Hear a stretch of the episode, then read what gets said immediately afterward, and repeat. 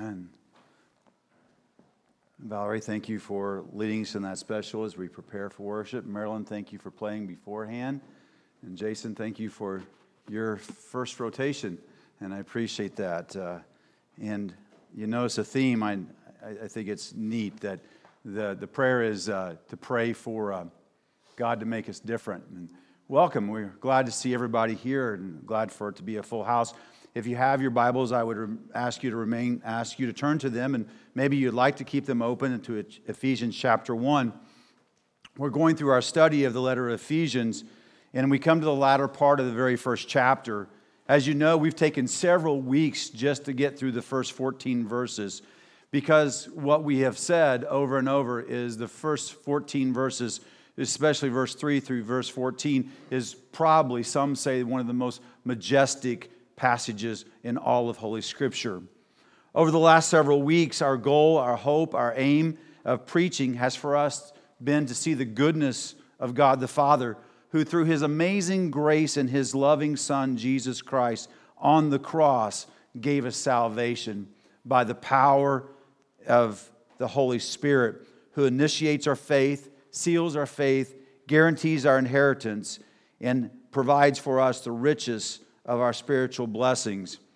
Before we get into what may seem to be the core of the message, I just simply want to continue to walk down almost verse by verse this first chapter. There's something in verse 15, if you will turn and kind of focus there. Paul says, For this reason, I have heard of your faith in the Lord Jesus and your love toward all the saints. I really don't want us to miss this. Uh, it, this is kind of before we get to the main message. My message this morning is on the prayer for the saints or the prayer for believers. But this is, this is a huge deal. When the coronavirus began to hit our land, one of the most immediate needs was for testing. As a matter of fact, reliable testing, many thought was, was one of the biggest needs uh, to get an accurate result. The issue that people needed to know was that were they infected or not? Now, I'm going to go somewhere with this. The Apostle Paul, whether intentionally or just to clarify, gives us a test of what a genuine follower of Jesus Christ looks like. And it's right here in this one verse. So I think it would be fitting for all of us to look at this verse and say, if I were tested to be a Christian, what would the results be? I wish people would be more concerned with being infected with Christ than COVID. I'm not trying to be flippant, but what I'm trying to do is to spoke something that says the biggest need in our lives is to do this test and to see if we're truly following Christ. And I think Paul has it here for us in verse 15. He says, I give, I've heard of your faith in the Lord Jesus. Now, we spent three or four weeks looking at what it means to be saved. We've seen it's God who chooses us, who predestines and sets a course of plan for us as adopted children in Christ. We've seen Paul saying that Jesus lived and died and rose again as our payment for our sin debt. And God, the Holy Spirit, empowering us to have this faith and to come to faith in the Lord Jesus. But I'd like to go just a bit deeper. What is faith? Faith is not just believing. I think that's one of the erroneous things. A lot of people believe in God. And I hear people say that all the time. As a matter of fact, just within the last 12 hours, I heard someone, they, they heard that I was a Christian, and they said, Oh, I believe in God. And, and I, I'm not making any judgments on that person, but I, I just, I thought, I wonder what she meant when she said, she believes in God. You know, the devil and his demons believe in God. You don't have to try to convince a demon or a legion of demons about Jesus. As a matter of fact, in the Gospels, we have that account where there was a whole legion. Demons ran from Jesus. So they believe. As a matter of fact, I heard one guy say that they have more knowledge of Jesus, more factual knowledge, than we will ever have. They already know him from the heavenly realms. So it's not just understanding a set of facts. We can have all the information, but not have a saving faith in Jesus Christ. So, what is a saving faith? Look at the words right here in the text faith in the Lord Jesus. It's faith in the Lord Jesus. Faith means to renounce any attempt of self salvation, any attempt of saving ourselves. We stop trying to save ourselves and we come to a place that we know we can't save ourselves and we cast ourselves upon the saving work of Jesus Christ on the cross. Who is this Jesus? Paul uses two words, I believe, under the inspiration of the Holy Spirit very intentionally. He uses the word Lord and Jesus. Lord defines his deity, and Jesus defines his humanity. Jesus was a human as we were human, although he was perfect and sinless in his humanity. Therefore, he could die and become our sacrifice. He could atone for our sins and pay the sin debt we couldn't pay.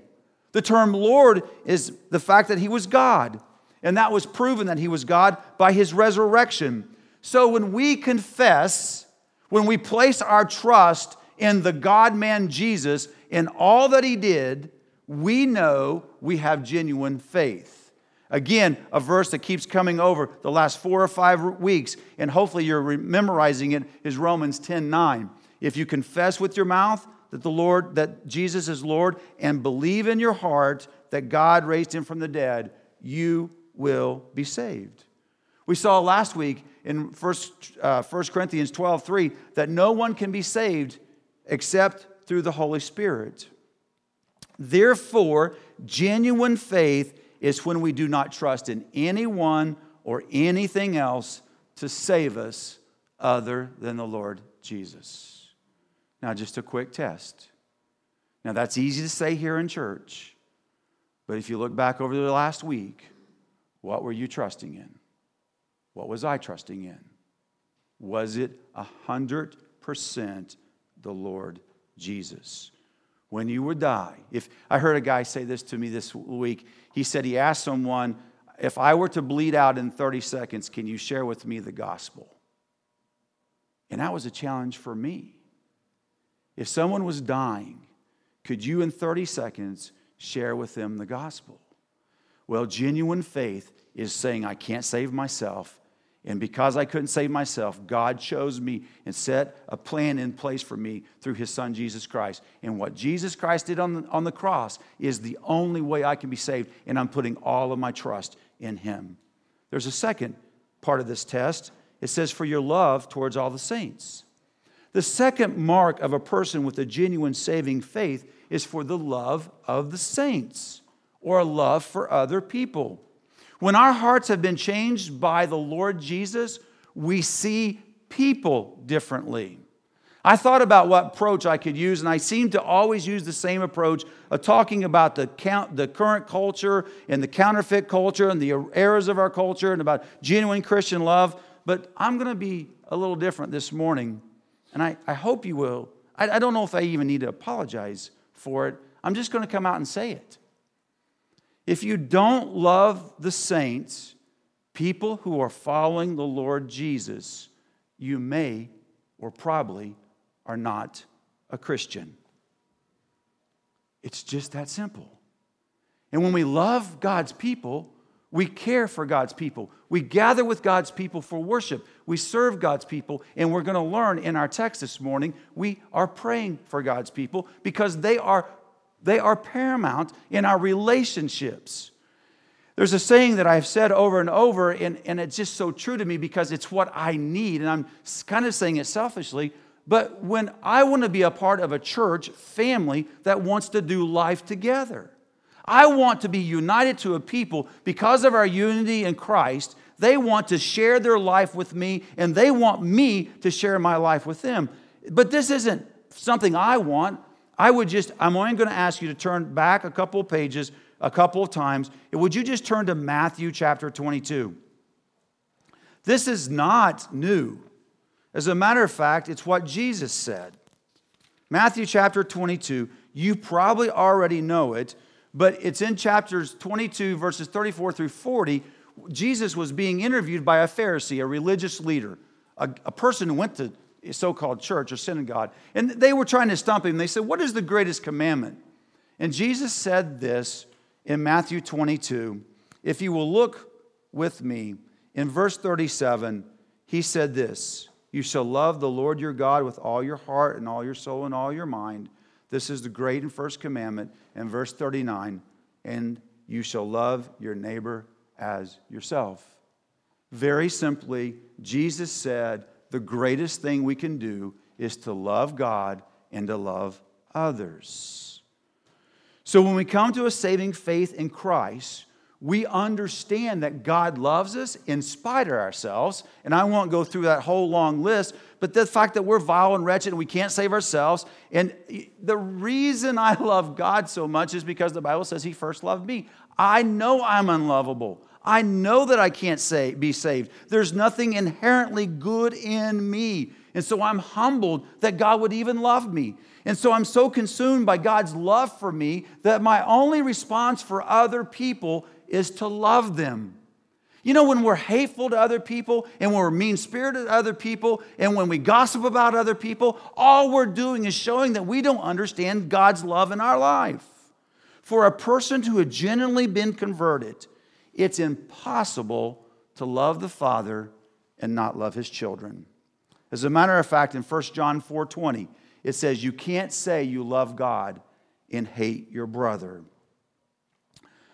Genuinely, genuinely converted people are the people of the Bible who are God focused and other focused.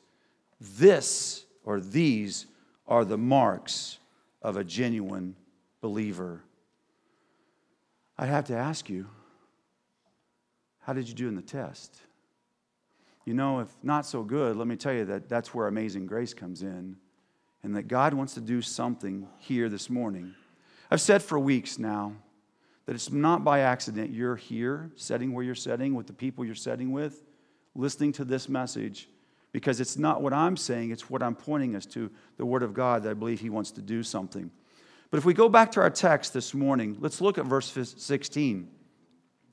He says, I do not cease to give thanks for you, remembering you in my prayers. Now, Here's another side note. If you wanted to do a follow up test of what Paul says is a test for a genuine believer, now I had trouble with this one, that people who are following Christ genuinely have a gratitude attitude. You know, people who love Jesus should be marked by being a thankful people, a grateful people. I'm not saying happy, happy comes and goes, but they should at least be thankful. Paul is thankful for those in Ephesus. He's thankful for their faith and the way they've been forwarding the gospel. I bought a book for Jake and David as we're going to be preaching through uh, Ephesians, and it's on the movement of the church of Ephesus. Do you realize that most of what we know as Christendom that went through Europe and the whole thing had to do with this little church plant here in Ephesus or, Ephesus or Asia Minor? There was their faith that was spreading throughout the, gro- the globe. It was, they were a part of this great Christian movement. So again, I stop and I've just been asking myself questions if someone were writing to St. Louis Crossing, what would they say about our faith? What would they say about us spreading the gospel? What would they have said about our past? But now let me ask you this question What will they say about our future? He goes on and he says, Remembering you in my prayers. We could do a whole series of sermons on prayer. But it's a topic we all struggle with, if we're honest, isn't it? I seem like I'm almost allergic to prayer at times. But this morning, I'm not going to talk about posture or time or mechanics. Instead, I want to talk about the priority and the perseverance and the pattern and the purpose and the power of prayer. But before we move on, I want to do another part of the test. If we to go back and review the last 167 hours, that we've been since we've been together, I just want you to ask this question. Don't write it down. Don't tell anybody. Husbands don't nudge your wives. Wives don't nudge your husbands. Kids don't get don't look at mom. Mom don't look at the kids. But how much have you prayed? I'm not necessarily speaking about praying before meal, although that's wonderful. How many days have you set aside intentional times of prayer? Or let me change it. How much have you spent intentional quality time with your heavenly Father? I'm not shaming you. I don't want to shame you. But you know, from time to time, I've tried to watch my health. And I've tried to do things like run and eat right and watch what I, the carbs I take in. And anytime I, I ask somebody to encourage me or to coach me, I wouldn't want to coach to come up and say, if I was trying to prepare for a, mini marathon, I wouldn't want a coach to say, uh, don't worry about running. I'm not going to ask you how you did. No, we want a coach to come in and say, how many miles did you put in this week? How, what was your times? Where were you struggling? And so, so here it is. I'm, I'm asking about prayer. Great people of faith, I've noticed, have this pattern of being very intentional about their prayer life. Are you? Notice what Paul's praying for. Now, that's a whole different topic, and this is kind of where I want to go this morning. He's praying for the saints. He's praying for the saints. Again, I believe this is a reflection of Matthew 22 coming through in Paul. He's praying to God, he's reflecting, he's coming to God, and he's talking about other people. Notice who he's not talking about, at least in this part of the text. There's a place for this. He's not concerned with him, he doesn't have a long list of health concerns. He's praying for the saints, and we're going to see what he's praying for. I want to stop and interject something about praying this is, he's saying he's praying for the saints, but what about those people that are our enemies? What about the people you don't like? What about the people that have hurt you? What about the people that drive you crazy when you see them? What about me? Maybe that's me. Well, I'd like for you to be biblical. I'm going to ask you to turn one more time to Matthew. You're all quiet in here this morning. So, is there anyone in here that maybe has a person that you don't like so well? Oh, come on. You don't want to say amen to that. Well, I know you better. I'm, I'm sure I'm on one of those lists for, for someone in the room, um, but hopefully not my wife. Matthew 5. Let's talk about our enemies. Let's talk about the people that we would say in street language, I just kind of I can't stand that person, or I maybe even hate that person, although we shouldn't hate them. What about our enemies? Well, I want to read this kind of in its totality. Matthew 5, verse 43 and following says, You've heard it said, You shall love your neighbor and hate your enemy. This is Jesus speaking. But I say to you, love your enemies. And I want you to notice these next few words Pray for those who persecute you so that you may be sons of your Father who is in heaven. For he makes the sun rise on evil and on good, and sends rain on the just and the unjust. For if you love those who love you, what reward would you have? In other words, if you're kind to people it's kind to you, it's really not a big deal. Do not even the tax collectors do the same? Don't even the tax collectors treat people who are nice to them the same? Verse 47 And if you greet only your brothers, what more are you doing than others? Do not even the Gentiles do the same? You, therefore, must be perfect as your heavenly Father is perfect. So, guess what? Here's this pattern again genuine faith. Genuine faith is loving God and loving others. We see Paul saying right here at the beginning of this this passage we're looking at, saying he's, he's talking to God. Who's he talking about? Other people. But here it is, even with our enemies. What, how should we treat? If you're genuinely saved, if Jesus has rule over your life and over my life, I'm going to love those people and I'm going to pray for them. As a matter of fact, I think we should just, we would all be better off if we would stop talking about the people we don't like and start praying for the people we don't like.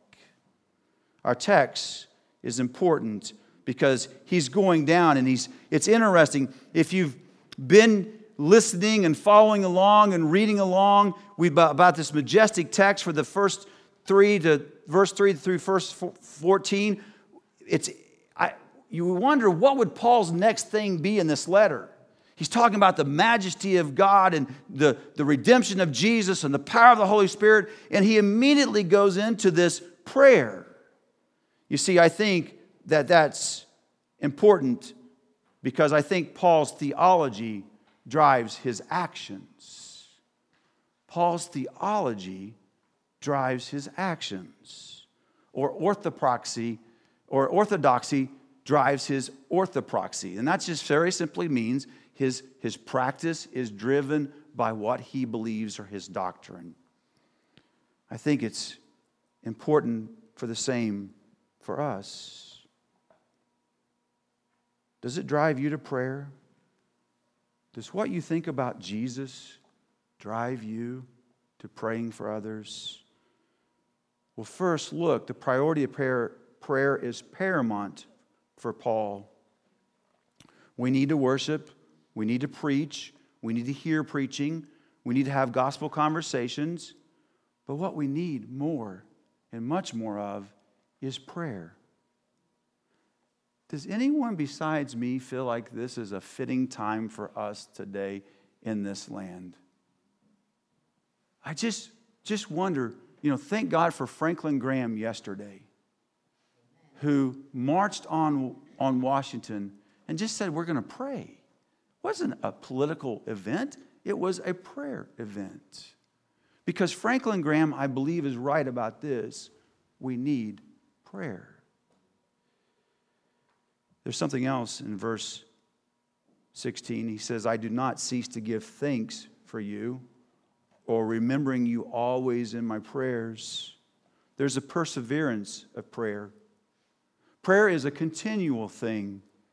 It's not a one and done type of thing. Prayer is meant to transform us as much as it is to change the situation we're praying about. I, I, in my own, this may be my own problem. This may be me talking about my own self, but, but God isn't a genie. He's not a magic Aladdin where we just go to our prayer closet and rub our little magic genie lamp and woof, he pops out and says, Oh, Tim, you're here. I, I want to grant you three wishes today. What are they? That's not what prayer is. Prayer is this communion with God, and it's a, it's, it's a habit that forms our faith, and it, we must linger in prayer. And I just realized as I, this, this, these past four weeks have done more for me personally in my, my own faith than, I, than I, I can't remember in times past. I just have come to a different understanding of God or a better understanding of God. And, and this week, I just realized, and immediately this week, I was convicted that, that my perseverance in prayer is lacking.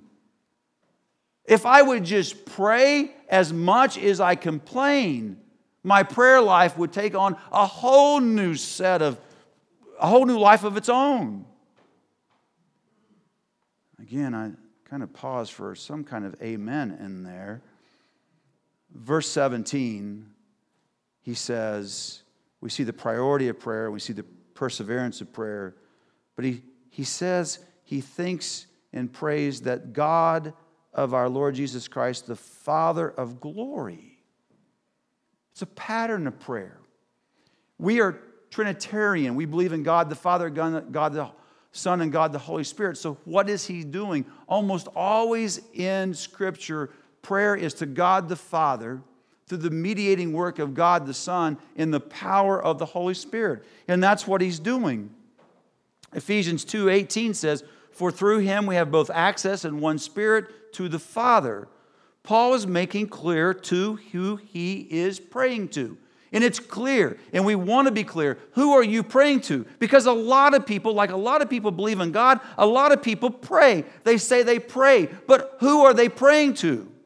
If you remember back in Acts 17, Paul was in Athens and he came upon this shrine or this tomb and it was labeled to the, to the shrine or the tomb of an unknown God. They were polytheists. They were so concerned about not forgetting some God that they even labeled one place, the tomb, to the unknown God. Even if they had forgotten one, they wanted to make sure they referenced him. That's Paul's making clear to, F, to the people in Ephesus, we're praying specifically to the God of the universe who is the Father of the Lord Jesus Christ.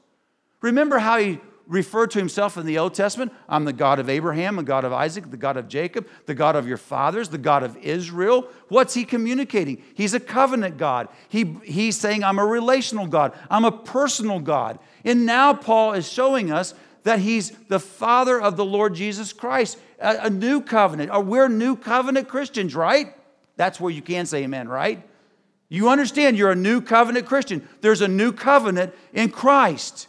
It's a covenant of grace, right? We're saved by grace through faith, right? Everybody with me? We're not saving ourselves. We're not after works. We're not under the law. We're under Christ. We're under this grace. And he's saying there's a better way of approaching God. It's through Jesus Christ. Everything in the Old Testament was, re, was pointing to this one I'm going to reveal to you in Jesus Christ, my Son. And now it is here. And that's why a few weeks ago I said when we approach the Lord Jesus, or we approach God the Father, we do so through the Lord Jesus. And it's there we can have this term of endearment of a father, Abba Father. It's a, it, it was the, it was the word for the day of a, a tender, deep, endearing reference to God. And I, and, I, and I understand that not all of us have that kind of relationship with our parents, but God, the Father of the Lord Jesus Christ, is one you can, and you can have access to Him at any time. The point of this is He's praying to the one who all glory of the universe comes from. So here's the takeaway it matters to whom we're praying. We're praying to God. We're praying to the God of the universe. We're praying to the one who is glorious. We're praying to God the Father through Jesus Christ, who has saved us and now has given us access to God the Father. We can walk in God's presence. We are praying to the one that made us and created us and is sovereign and in control of everything. And so when we do so, we don't do it in a flippant, callous, or a flippant, cavalier manner. We don't. We are approaching Him in awe and wonder and reverence. So the takeaway is remember, you're praying to the sovereign God of the universe. Why is Paul writing this? Here's the purpose of his prayer. It's very simply it's this to know God. He wants people to know God better. Over the next few lines of this text, we see that Paul is pleading with God the Father. He's praying, he's imploring, he's interceding on them. For them, he wants them to know God better. And I'm going to get to meddling now, and I'm probably going to upset one or two, or maybe you're going to shake your head, but what are you praying for? I asked you how long, how many times were you praying this week? But what were you praying for? Now, somebody's going to say, well, Tim, it says, cast all your burdens upon him. Yes. In Philippians 4, you're going to say, it says, let, uh, through prayer and intercession, let your requests be known to God, and he cares for all. Yes, that's very true. It's very true, and we do that, and I do that, and there's nothing wrong with that. But if that's your priority, is there a better thing for you to pray for? And I believe there is. And I think Paul gives us this purpose in verse 17. He says that the God of our Father, the Lord Jesus Christ, the Father of glory, may give you the spirit of wisdom and revelation in the knowledge of Him. He's praying that these dear believers would grow in the depth of their relationship with God. Where did Paul get this from? You don't have to turn, make a mental note, or jot it down. John 17, 3, Jesus said this This is eternal life, that they know you, the one and only true God, and Jesus Christ, whom you have sent. It's not just some facts, it's about knowing Him personally. When you have a relationship with someone over the course of time, you have facts about them, but then you begin to know them. As a matter of fact, I've been married to Kim almost 33 years very soon, right? And she can tell you some things about me, some things I may not even want to admit. She knows when I get in a situation how I'm going to respond. She can tell you, we'll get in the car and she'll say, What was wrong? And I'll say, Nothing. She goes, I, I know you better. I, I, I know you. Whatever I did, she knew it and she called it. She calls a spade a spade. So the point is, she knows me. And, and she's, she gets to know me maybe better as time goes on. Uh, maybe to much of her chagrin, but the point is, she spends time with me and she knows me, and, and hopefully I begin to know her. Ephesians 3:18, we get, we're going to get to in a few weeks. Paul says, May I have the strength to comprehend with all the saints what is the breadth, the length, the height, and the depth, and to know the love of Christ that surpasses knowledge, that you may be filled with all the fullness of God. Are you, do you know God better today than when you first met him? Psalms 34 is a great psalm, and I think it's verse 8. It says, Oh, taste and see that the Lord is good. You can tell where my mind was this morning, uh, or it was when I prepared for this morning. If I told you that one of the best steaks in Indiana is at St. Elmo's, and I told you how they prepare it and how the, the waiters are dressed and how they bring you the bread. And, and if I tell you if you order a shrimp cocktail, it's the best shrimp cocktail. And if you like shrimp, there's shrimp this big. And if I tell you the shrimp cocktail sauce will literally blow your mind out, if you've never had it, it will literally set you on fire and make your face turn red. If I tell you that, that the steak will come exactly as you prepared it, if you told them to the, to the degree of the steak, they can make it happen. If I told you that the service was wonderful and amazing, and you just couldn't imagine. And, and if I began to tell you about the sides that they have, is it the garlic mashed potatoes? If, am I making anybody hungry? If I told you all about that, you may know some facts about St. Elmo's. But if I put you in the van and I took you to St. Elmo's and I ordered for you, and I said, I want them to experience the, the shrimp cocktail and the and the steak and the, if you like that kind of thing. And the first time you picked up the shrimp and it's fresh, it just it was within 24 hours of going water. And if the steak was prepared exactly, it was like butter. You would taste and see and know that it was good. Is that analogy at all fitting to what Paul's praying for? He's praying that his brothers and sisters would come to know God intimately and they would taste Him and see and know that He's good. It was a priority of his prayer. The takeaway this morning I have for you, I've got to hurry. If you're a parent, are you praying for your kids? I, I, I,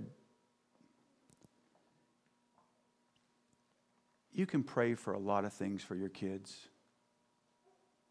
but the thing that you should be praying for most is that they come to know Jesus Christ as Lord and Savior and they can taste and see that He's good. If you're a grandparent, are you praying for your grandchildren? Who cares? I'm, I'm going to be flippant. I don't want to do it. Please pray for their studies and their academic performance and their athletic performance and their, their health. And please pray for those things. But if you pray for those things and never pray for them to come to know Jesus Christ and to taste and see that He's good, you're missing it. I'm sorry, you are. What about us?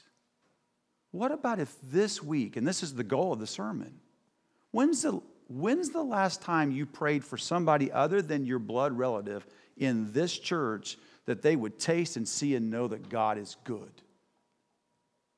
Do we, do we wonder why we're not growing? Or I don't mean physically, I don't, that numbers don't matter.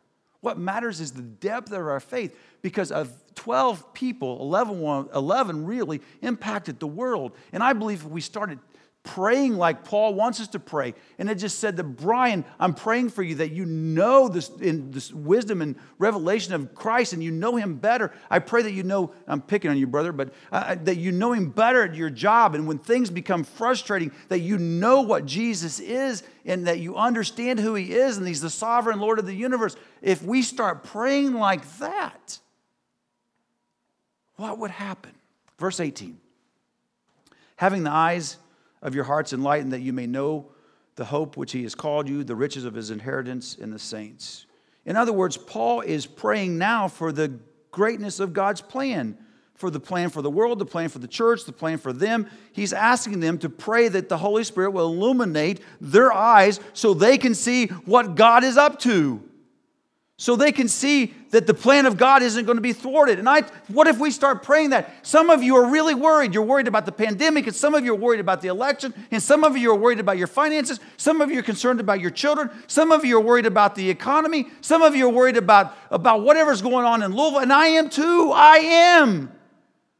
But what if we could just start praying that God would illuminate our eyes so we could see what He sees? So we all cannot be anxious, but to rest in the presence and the peace of Christ. What if we could do that? What if? Not what if, why not? Verse 19. He says to pray for the immeasurable greatness of his power towards us who believe according to the work of, working of his great might. Val, get ready. I'm going to wrap up. And I'm in an African American church, it's three wraps up before they get down. So that's my first.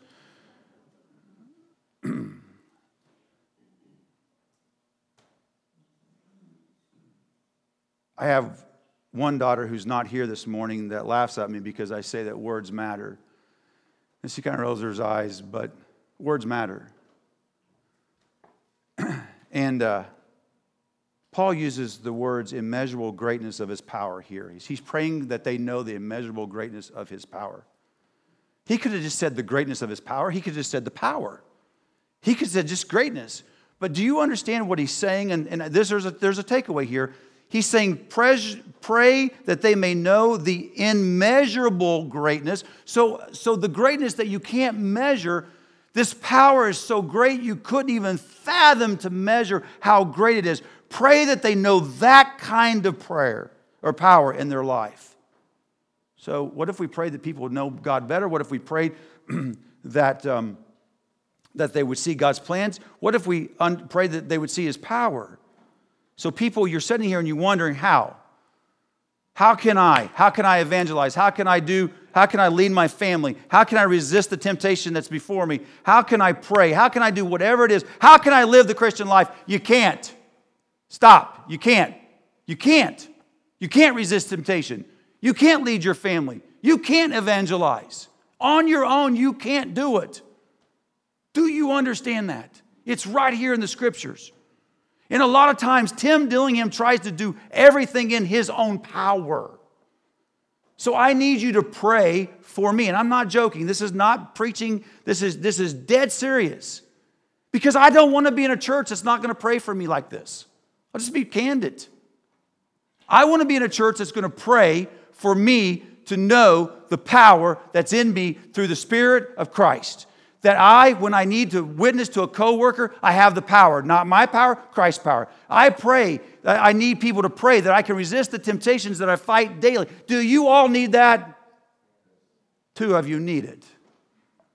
Well, I'll pray for all of you because the truth is, all of you need it. And so does the church that's right over there, that little white church. And so does the church down there on 700 North. And so does the churches in Hope. And so does there, there's a church in Edinburgh that needs the same people praying. Are you with me? There's a few churches in Columbus. Do you know some people that you work with that are Christians that are struggling?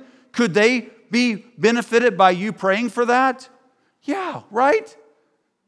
This is how the Ephesians changed the world. So as I close, Val, that's two. Start praying for those other people. That's the takeaway. That's the takeaway. So, in all seriousness, as I close, are you a genuine believer in Jesus Christ this morning? Do you have faith in only Him? Are you loving the saints? Would you rather be with a bunch of Christians than any other place on the planet? I would. I'm not, just I would. Are you loving your enemies? Are you praying for them? Well, there's some, there's some of us, I, I'm, I'm going to get political. There's some in this building that you cannot stand our current president. I just wonder if you've prayed for him. There's some in this building that can't stand the, the, the opponent in this upcoming November. I just wonder if you've prayed for him.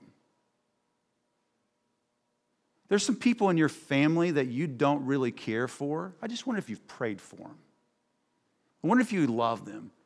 Well, I can't do it. Right, you can't do it. That's why you need to pray for the power of the Holy Spirit to allow you to do it. Because if you're genuinely saved, that's what you're going to do. And I wonder if we all could just start praying these three things and just see what happens in the next seven days. I believe God is able and willing and waiting. Let's pray.